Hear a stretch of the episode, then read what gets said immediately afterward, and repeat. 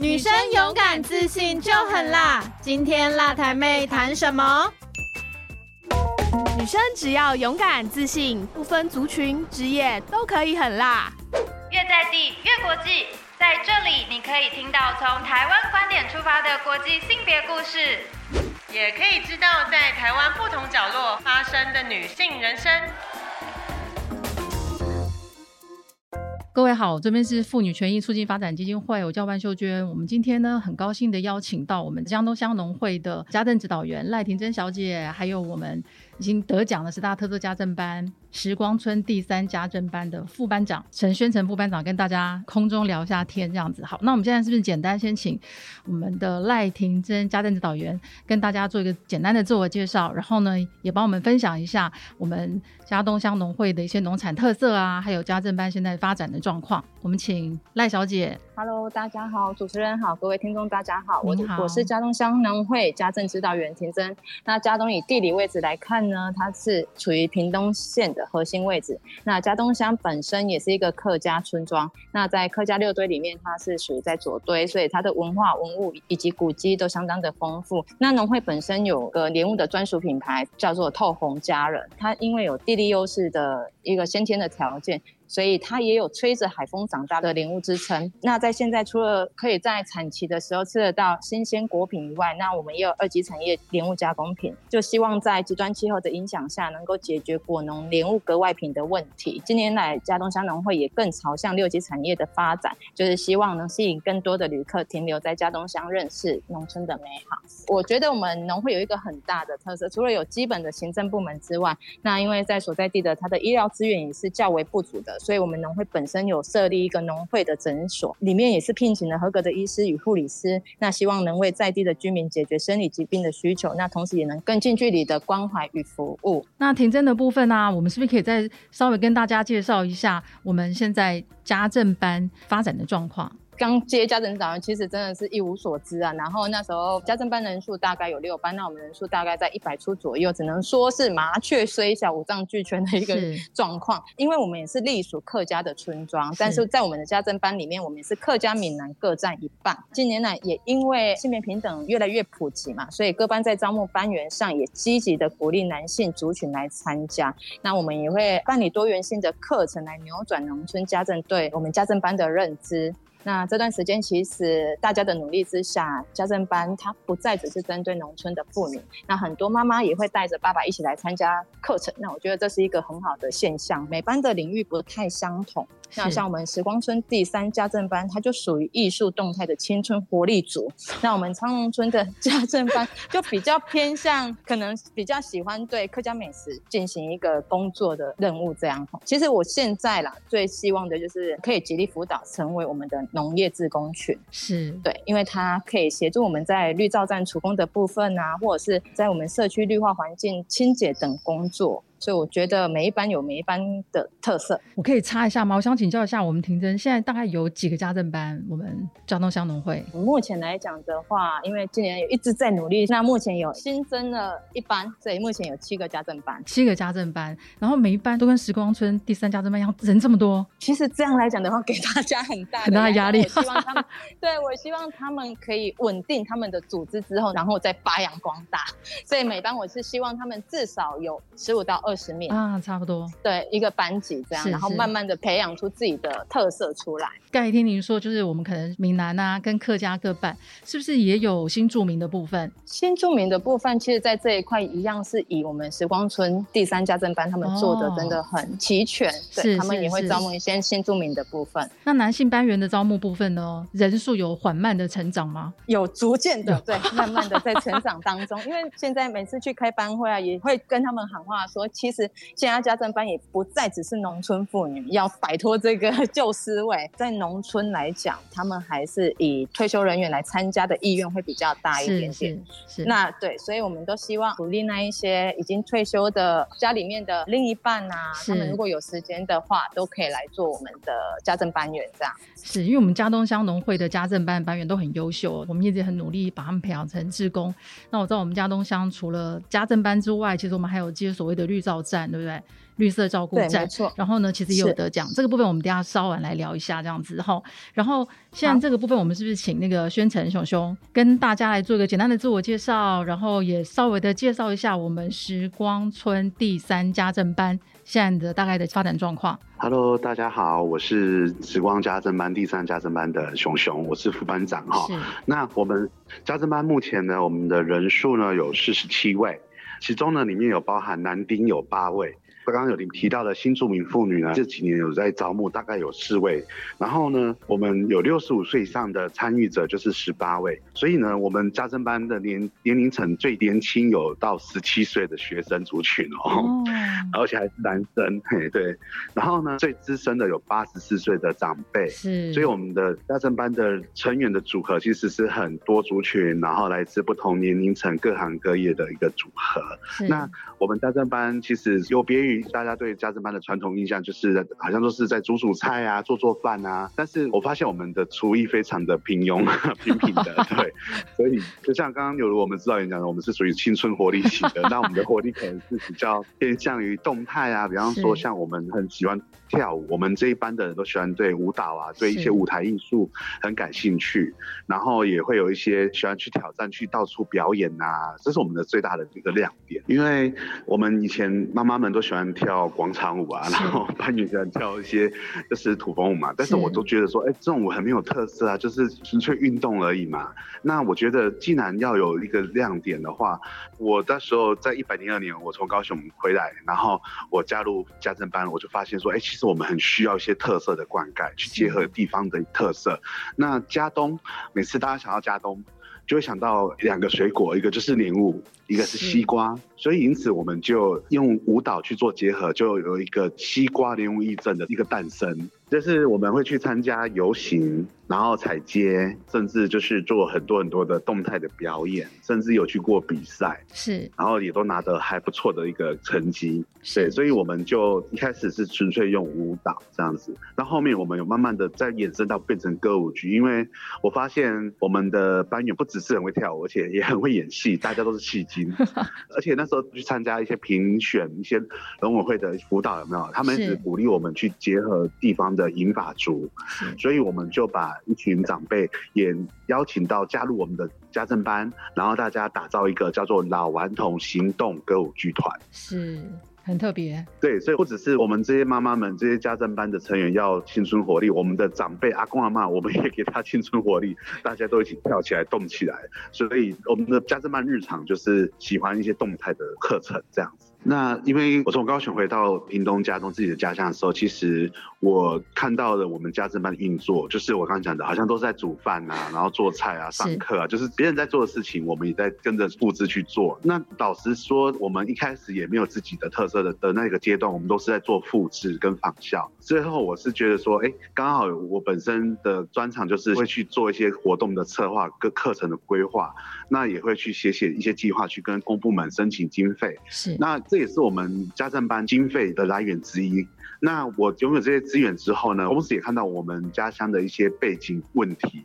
像我们很多人都说啊，真卡走廊的是。噶储够而喝，噶安够而喝，甲囝起而喝，这三喝，然后 就可以了。生活就是如此的平凡，我就觉得说，这些妇女可以学的更多，而且加上家东也是一个数位落差很严重的地方，是所以我在一百零六年，我有跟教育部申请了一笔偏乡数位应用推广计划，然后我们成立了一个单位，叫做加东 DOC 加东数位集会中心。是那我们就开始在指导这些妇女们，指导长辈，指导跟我一样是返乡青年，就是想要回到家乡去发展的对象，我们就是免费教他们手机。电脑还有一些数位的能力，除了做提升数位能力之外，其实也是不断的在丰富他们的生命视野。也让他们觉得说，哎，获得自我成长跟挖掘自我的价值。所以我们开设了一些比较特别课程，要不要举个例跟大家做一些分享？在去年我们台湾疫情升三级的那个过程，是不是都没办法办一些实体或是聚会的活动？是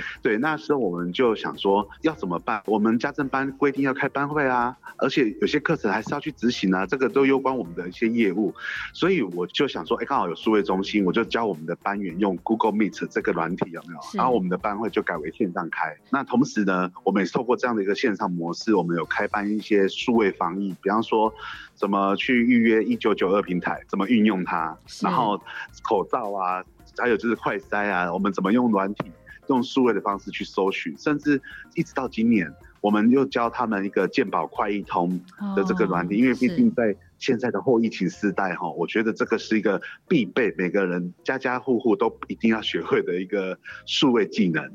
对，因为要缩短我们这个偏乡，因为我们这边最近的医院都要骑车都要半小时以上，是哦，所以我才觉得说有看见我们家乡的一个问题，所以我们才家政班转型数位的教学，然后教大家怎么去运用健保快一通，缩短就医的距离跟时间。我们目前有做一些轻盈共创的、轻盈共学的课程，比方说阿公阿妈跟年轻人有没有？就会分组，由我们的家政班班员去做指导、去协助，让他们分组。然后做直播，那他们直播分享的主题就可能是跟家乡的故事啊、家乡的一些文化或美食的介绍。我觉得这个让长辈觉得说，哎，原来像我们现在在进行的 podcast，然后连长辈他们都可以觉得说，哇，很酷哎，在自己的家乡 就可以这样体验到这样的一个学习。确实啊，这个真的蛮特别的。是，而且这些长辈他们排斥数位，或者是不想学数位的医院，他们觉得说啊，这个跟我没关系。是。那间接他们也变成科技脱节的弱势。嗯嗯嗯，是。所以我们有看到这个问题，所以我们也是推动了我们祖孙共学，然后包括我们也有家政班的班员，他们会有一些，比方说会有语言的教学，他们会讲英文，他们会讲很简单的一些不同的国，我们就用数位的方式去教长辈讲。其实这个很有趣，然后，所以我觉得我们的长辈很开心，他们生活都很精彩，他们的甚至这些长辈的。家庭成员都很放心，让他们来到我们家政班来学习，甚至更鼓励他们。因为家人都非常放心，把银发的长者送到我们家东乡农会这边来哦。因为其实真的有很多人可以帮忙照顾。然后刚才熊熊有提到，就是最近的医院开车要半个小时到，所以也刚好我们的家东乡农会有自己的诊所，也缩短了这个就医的距离。然后可能也会有一些定时定诊的一些看诊啊，或者是量血压啊等等。这个部分其实绿色照顾站也接着。在做，其实绿色照顾站在一百零八年的时候，我们有获得了全国十大绿色照顾优良典范的一个殊荣哈。是，所以在一百零九年确定要成立这个绿色照顾站的时候，我们总干事。非常的积极，一定要我们把这个计划去做执行，所以我们也在一百零九年开始，我们就一直承办了这个绿色照顾站。那这绿色照顾站，它就是每周一次的多元性的课程，那都是有关于绿疗愈、绿植物或绿艺术、绿律动等等之类的。那因为我们有附设诊所的关系，所以我们护士也配合了我们执行在一些关怀的部分，就包含到量血压，注意他们身体有没有任何的变化啊，都会及时的去。关心，所以刚才其实呃，田真有一直提到，比如说量血压啊，然后电话关怀啊。问安啊，或者有时候到府关怀，或者是结合到府送餐之类的，其实农委会已经做好久了。然后在一百零八年的时候，刚刚也是配合我们长照的计划，然后所以呢有这个绿色照顾站。那刚才婷真讲了很多绿疗愈，然后绿什么绿什么绿什么，我们要让婷真跟大家讲一下，就是哎，这个所谓的绿色照顾啊，它的中心发想点是在哪里？然后要怎么做？才会跟绿相关。关于绿照站这部分，第一个它首要的条件就是因为要六十五岁以上的高龄者参加。以农村来讲，六十五岁其实你看上去他都不觉得他是六十五岁的高龄者。是。那我们在我们的课程里面呢，我们会安排一些绿植物的盆栽啊，或者是手作捏捏泥土啊。或者是做一些有关在地舒适的课程，是，甚至到做一些律动的部分，那配合一些轻快的旋律，也可以达到他们的身心一个舒缓的一个效果。每年农委会呢，它都会有一些相对的经费的补助，虽然不多，但是它都会恰到好处、恰如其分的，让我们的家政指导员，不管是对接高龄啊，或者是对接家政的业务啊，办了很多很多的活动，然后希望能够培力我们的班员。我一直在想啊，经费不多的情况之下，我们每个农会的家政指导员都。把所有的活动办得有声有色，我很好奇，除了我们收班费之外，我们每个家政班收班费之外，我们有没有一些比较可以经济自主或者是经费来源可以开拓的部分，这个部分是不是请婷珍跟大家做一些分享？那其实刚刚秀娟有提到吼，所以我们一定是呃每年每班它有固定所缴的班费外，是那所以其实我常鼓励大家，就是说我们每一年所透过农委会的幸福农村这个辅导家政这个计划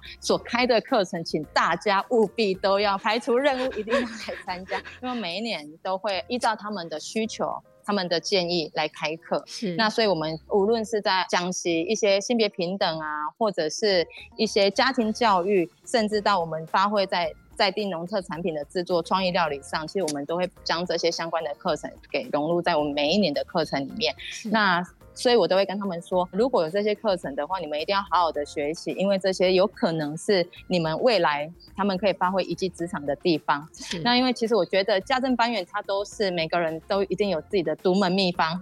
都一都一手的好厨艺，所以我们现行呢，我们的做法就是辅导班员每一班，就是希望他们都成为我们绿造站公餐的厨工。哦那提供我们绿造站公餐的服务，那其实还有一些神农教育的计划啊，我们都也会运用家政班为第一首选来成为我们的授课讲师。是是这部分我真的要在，就是要很谢谢农委会，他们每一年都会拨一点点的经费给我们基层的农会来做使用。除了它可以实现一个第二专场之外，它也还可以增加班级的收入。包括其实在是不是今年六月份的时候有一个食农教育爱心餐的一个据点，然后我们家东乡农会也有参加，零七二，对对不？对？因为食农教育刚推动过嘛，然后所以马上有一个零七二爱心便当的服务。对，那基层农会我们也很积极的去参加了这个计划。我很想要也让大家知道，就是其实我们家东乡农会有两个很重要的农产品，对不对？一个就是西瓜，一个就是莲雾。然后大家会想说，西瓜我好像比较没有知道嘉东乡的西瓜，对不对？可是其实我们嘉东乡最厉害、最厉害、最厉害的应该是西瓜苗的嫁接，是吗？是，然后我们为了推广这个食农教育，西瓜苗怎么嫁接，所以其实我们熊熊这边有辅导我们家政班的班员拍了一个影片短片，对不对？然后还自己画。自己录音，然后也有上传到 YouTube，对不对？所以小熊要跟大家做一个介绍。好，其实之所以会有这样的一个想法跟策划，其实是是。来自一个非常有趣的记忆，就是说有一次我去我们的在地的国小，我在做那个乡土的教学跟推广，因为是。自动教育慢慢的在受兴起嘛，那我就跟我们的小朋友说，哎，小朋友，你有没有有没有发现我们家东啊，家东的西瓜很有名，可是你看不到家东有的 车的西瓜。对对啊，然后小朋友就问我这个问题哦，然后我就说，对，我们的西瓜呢，从小就是被嫁接好，然后就是被我们的瓜农啊，他们一年有将近有三分之一的时间去做环台，去找可以种西瓜的地方，然后去种。所以呢，在台湾很多地方，只要卖出一颗西瓜，都跟我们家东很有关系哦。然后突然小朋友就问我一个问题，说，老师，什么是嫁接？对，对，然后我突然就像被开了一枪的感觉，你知道吗？被打伤了，然后我就想说，嫁接这个东西要怎么讲？而且小朋友还继续去追问哦，说老师为什么一定要跟南瓜嫁接？为什么西瓜不能跟哈密瓜，不能跟木瓜，不能跟 我的天哪，南不能跟什么瓜？好专业哦，那小朋友怎么那么专业啊？他他爸爸妈妈都教他什么？真的。然后我就突然哑口无言呢，你知道吗？我当下就赶快去找我们的那个瓜苗嫁接厂的老板有没有、嗯去请教这些问题？哦，那我终于知道，可是我很难用我们的成人，就是我们专业的一些用语去告诉小朋友这是什么是东西，所以我们就用我们数位中心的资源，然后号召我们的家政班的班员，大家一起来做一个动画，好不好？是就是我们把西瓜嫁接吼，这个植物医生告诉西瓜说，你要去找一个适合你跟你在一起的伴。好，适合你的瓜类，你们在一起交往，你的身体才会变健康，你才会变大颗，你吃起来才会甜甜的。是 然后我们就做到一个动画，我们家政班的班员总共耗时将近半年的时间，我们有请专业老师在指导，是然后就是手绘图画了九百多张的手绘图，再用那个很多软体，什么 Canva、Stop Movement 啊，是还有就是威力导演啊，然后嗯去做把这个动画全部结合起来，变成就是定格的动漫这样子。那更有趣的是，它里面所有的录音配音都是也是我们来自家政班的班员，然后有男性的加入，也有长辈的加入，所以就是大家觉得很好笑。原来说哦，原来配音员不是叫你要喝嘴，这是这话啊开谈。对啊，然后然后就这样子，我终于做好一个六分钟的一个以嫁接为主题的，然后主题叫做《西瓜小姐娶亲记》。哦，然 后对，然后我每次要做乡土教学的时候，我就会播这个六分钟的影片给小朋友看，小朋友就会说，哦，原来他跟木瓜在一起，那个西瓜会身体会更不好，会更不健康。然后西瓜跟哈密瓜在一起，西瓜会变得很小颗，长不大。原来跟南瓜在一起交往，它就慢慢的越来越茁壮，因为他们的基因是可以的。这是很特别的神农教育哎。对，然后我，而且这个在稍微打一下广告嘛，说这个在哪里看得到吗？当然要，当然要。大家可以上 YouTube，然后搜寻“西瓜小姐娶亲记”，是这样就会看得到我们的动画的作品了。谢谢。在石农教育的这个部分呢，我在想说，我们家东乡农会是不是每年都会有一些对接一些特别的活动？可能石农教育啊，又有对接一些旅游活动啊，甚至可能变成是一个比较常态性的办理的一些发展，有没有？应该来说，就刚刚前面有提到说，嘉本会目前非常积极朝六级产业、观光、休闲旅游这个方向前进嘛。那其实我们的园区里面，我们有设置莲雾探索馆，然后我们也有透红窑坊，然后可以有亲子 DIY 的部分，也融入了我们客家咸猪肉豆腐乳的一个风味的披萨。那些的用料啊、食材啊，其实就是跟客家饮食文化有关系。对，是。那我们也将我们的。客家咸猪肉啊，客家豆腐乳啊，这样把它融入在一起。那我们现在最新的也有推出莲雾风味的手洗爱玉。那 我们会对，好特别哦。对，然后我们就是因为我们有一些莲雾加工品的部分，我们将我们的莲雾果露跟莲雾果粒酱的部分，把它一起融入进去。那吃起来也是酸酸甜甜，尤其又自己洗的，你会觉得特别好吃。了解。那风绿地里面也有很七座巨型的莲雾，其实如果来到我们现场的话，其实我们也有一系列的导览活动啊。探索馆里面呢，首先呢，我们就是先会看到莲雾的生长日记嘛，然后到品种的。区别啊，因为莲雾有一般知道的南洋种，然后现在大家最爱的大果种黑所谓的黑金刚的部分，然后就到现在香港最爱的香水莲雾发展，是对，所以里面都有做介绍，然后再就是探索馆里面有特别为小朋友所设计一种莲雾品种的翻转牌。那可以在一边玩乐的同时，就可以认识到莲雾的品种。那我们是真的很推荐给亲子旅游的家庭。是是是，对对对对对，这也是很棒的神农教育哦。就是搭配来讲，它其实又可以手做，然后你又可以去拍照，然后又可以学东西，其实是很完整配套的一个神农教育。然后呢，再加上我们又有很多的加工品。那我想请问一下，那个加工品现在都买得到吗？目前来讲的话，我们有很积极的在请代工厂帮我们赶工当中了。对啊，所以当然我觉得，如果真的有机会来到我们家东乡农会，真的不要错过，因为来到这边绝对喝得到我们清凉小组的莲雾气泡水，这真的是属于家东乡农会的独家饮品，所以我真的很推荐大家，因为它真的是好评不断。我们是真的没有想要错过啦，但就是一直都缺货买不到。真的哈，如果说真的有需要，可以跟我们联系，我们会就是帮你们安排。好，感谢感。谢，好啊。那我们今天访问时间差不多哈，然后也很谢谢两位，然后带来了这么丰富精彩的对我们家东乡农会的一些说明啦、介绍啊、家政班发展的状况。那同时，熊熊这边呢也很努力的以青年的人力资源，然后投入我们整个嘉东乡的一些发展，然后再跟农会做一些对接。那我们很感谢嘉东乡农会还有两位接受我们的访问，因为其实我觉得现在的推广。教育是真的是面面俱到啊，那大家都会觉得学习永无止境啊，所以都非常鼓励大家可以踊跃来参加我们家政班的课程。无论是你在社区已经本身是据点的一员，或是现在在我们绿照站是职工的一员，那我觉得不管怎么样，每一年都是真的有需要在不断的进修自己，包含我自己也一直每一年都一定会参加父亲会所办理的一些呃家政培训课程。对，真的我知道，因为九月份好像 那个南区长在那盐水盐水区农会的，那我也觉得现在的教育可能应该是要采开放式的互动关系。是，那其实就是有任何的需求都可以提出来，那我们一定会尊重，然后评估之后也如果觉得可行，我们一定也会为大家来做开课。那也希望慢慢的可以去反转。大家对农村家政的一些刻板印象的包袱啊，然后也希望大家可以积极发展出学习教育的态度。是，大家一起努力。谢谢，谢谢婷珍。那我们现在是不是请熊熊也跟大家做一下分享？好，谢谢。我还在写笔记呢。因为这个题目是怎样是怎样？等下要交作业吗？真的。好，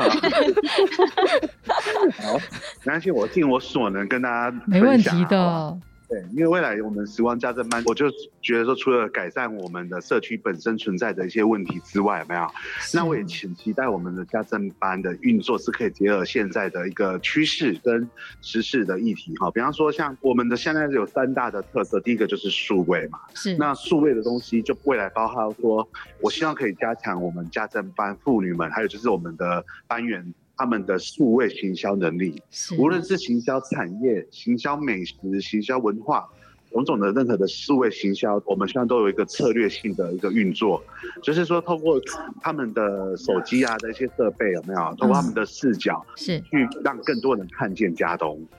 对，这是我的一个蛮长远的一个计划了。对，那另外一个就是一个智慧医疗的部分，因为现在后疫情时代，很多东西其实都会，我们的生活形态会随着数位去做转变。比方说，现在不是很多富邦达嘛，像我们这边没有富邦达啦，我们这很偏向，所以没有这个。对，那我们可以用一些，比方说智慧医疗，怎么在线上远距离看诊，是哦，还有就是线上购物，线上的一些交通，智慧交通，是，甚至我们也会推广一些治安。的防护，比方说怎么预防网络的诈骗陷阱，是非常重要。你看现在应该应该总不会有人想去柬埔寨的吧？然后，所以我们就想，所以我们就会做这样的一个推广跟教学，所以希望我们可以打造这样的一个学习环境。那第二个部分就是我们的活力。银发族，就是说，我们的活力青春家政班，希望可以把继续把这个的能量呢灌注到我们的社区的长辈，甚至可以扩散去服务。那其中最大的一个重点会放在经营共学这个部分。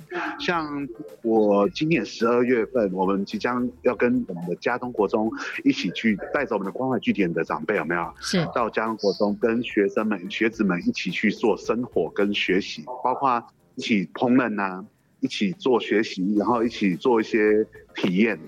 这些，然后所以我们的价值观。那另外第三个就是我们的环保议题，是现在环保大家都很重视啊，现在环保意识抬头了，对不对？然后大家开始对一些。能量的节省，能量的不要再浪费啊，或者是说资源分类等等的，我们会从这个去做推广。尤其是我们家政班很喜欢从事这个环保艺术的推广。像我们之前参加屏东县环保局每年都会办一个环保自贡群英会，其中一个项目是环保啦啦队。我们连续今年第七年都拿到冠军，然后就觉得说，哎。也意识到说，原来把一些回收或者这透过我们的创意去制作成一些表演的道具啊，或者是一些很实用的生活用品，我觉得这个东西蛮新潮的，非常的有潮感呢。所以我觉得很希望我们可以从数位还有。数位发展跟银法活药以及就是环保艺术三个议题去做，这样这是我们未来的一个方向。谢谢，谢谢，谢谢婷真，也谢谢熊熊。我相信我们时光村第三家政班，还有我们家东乡农会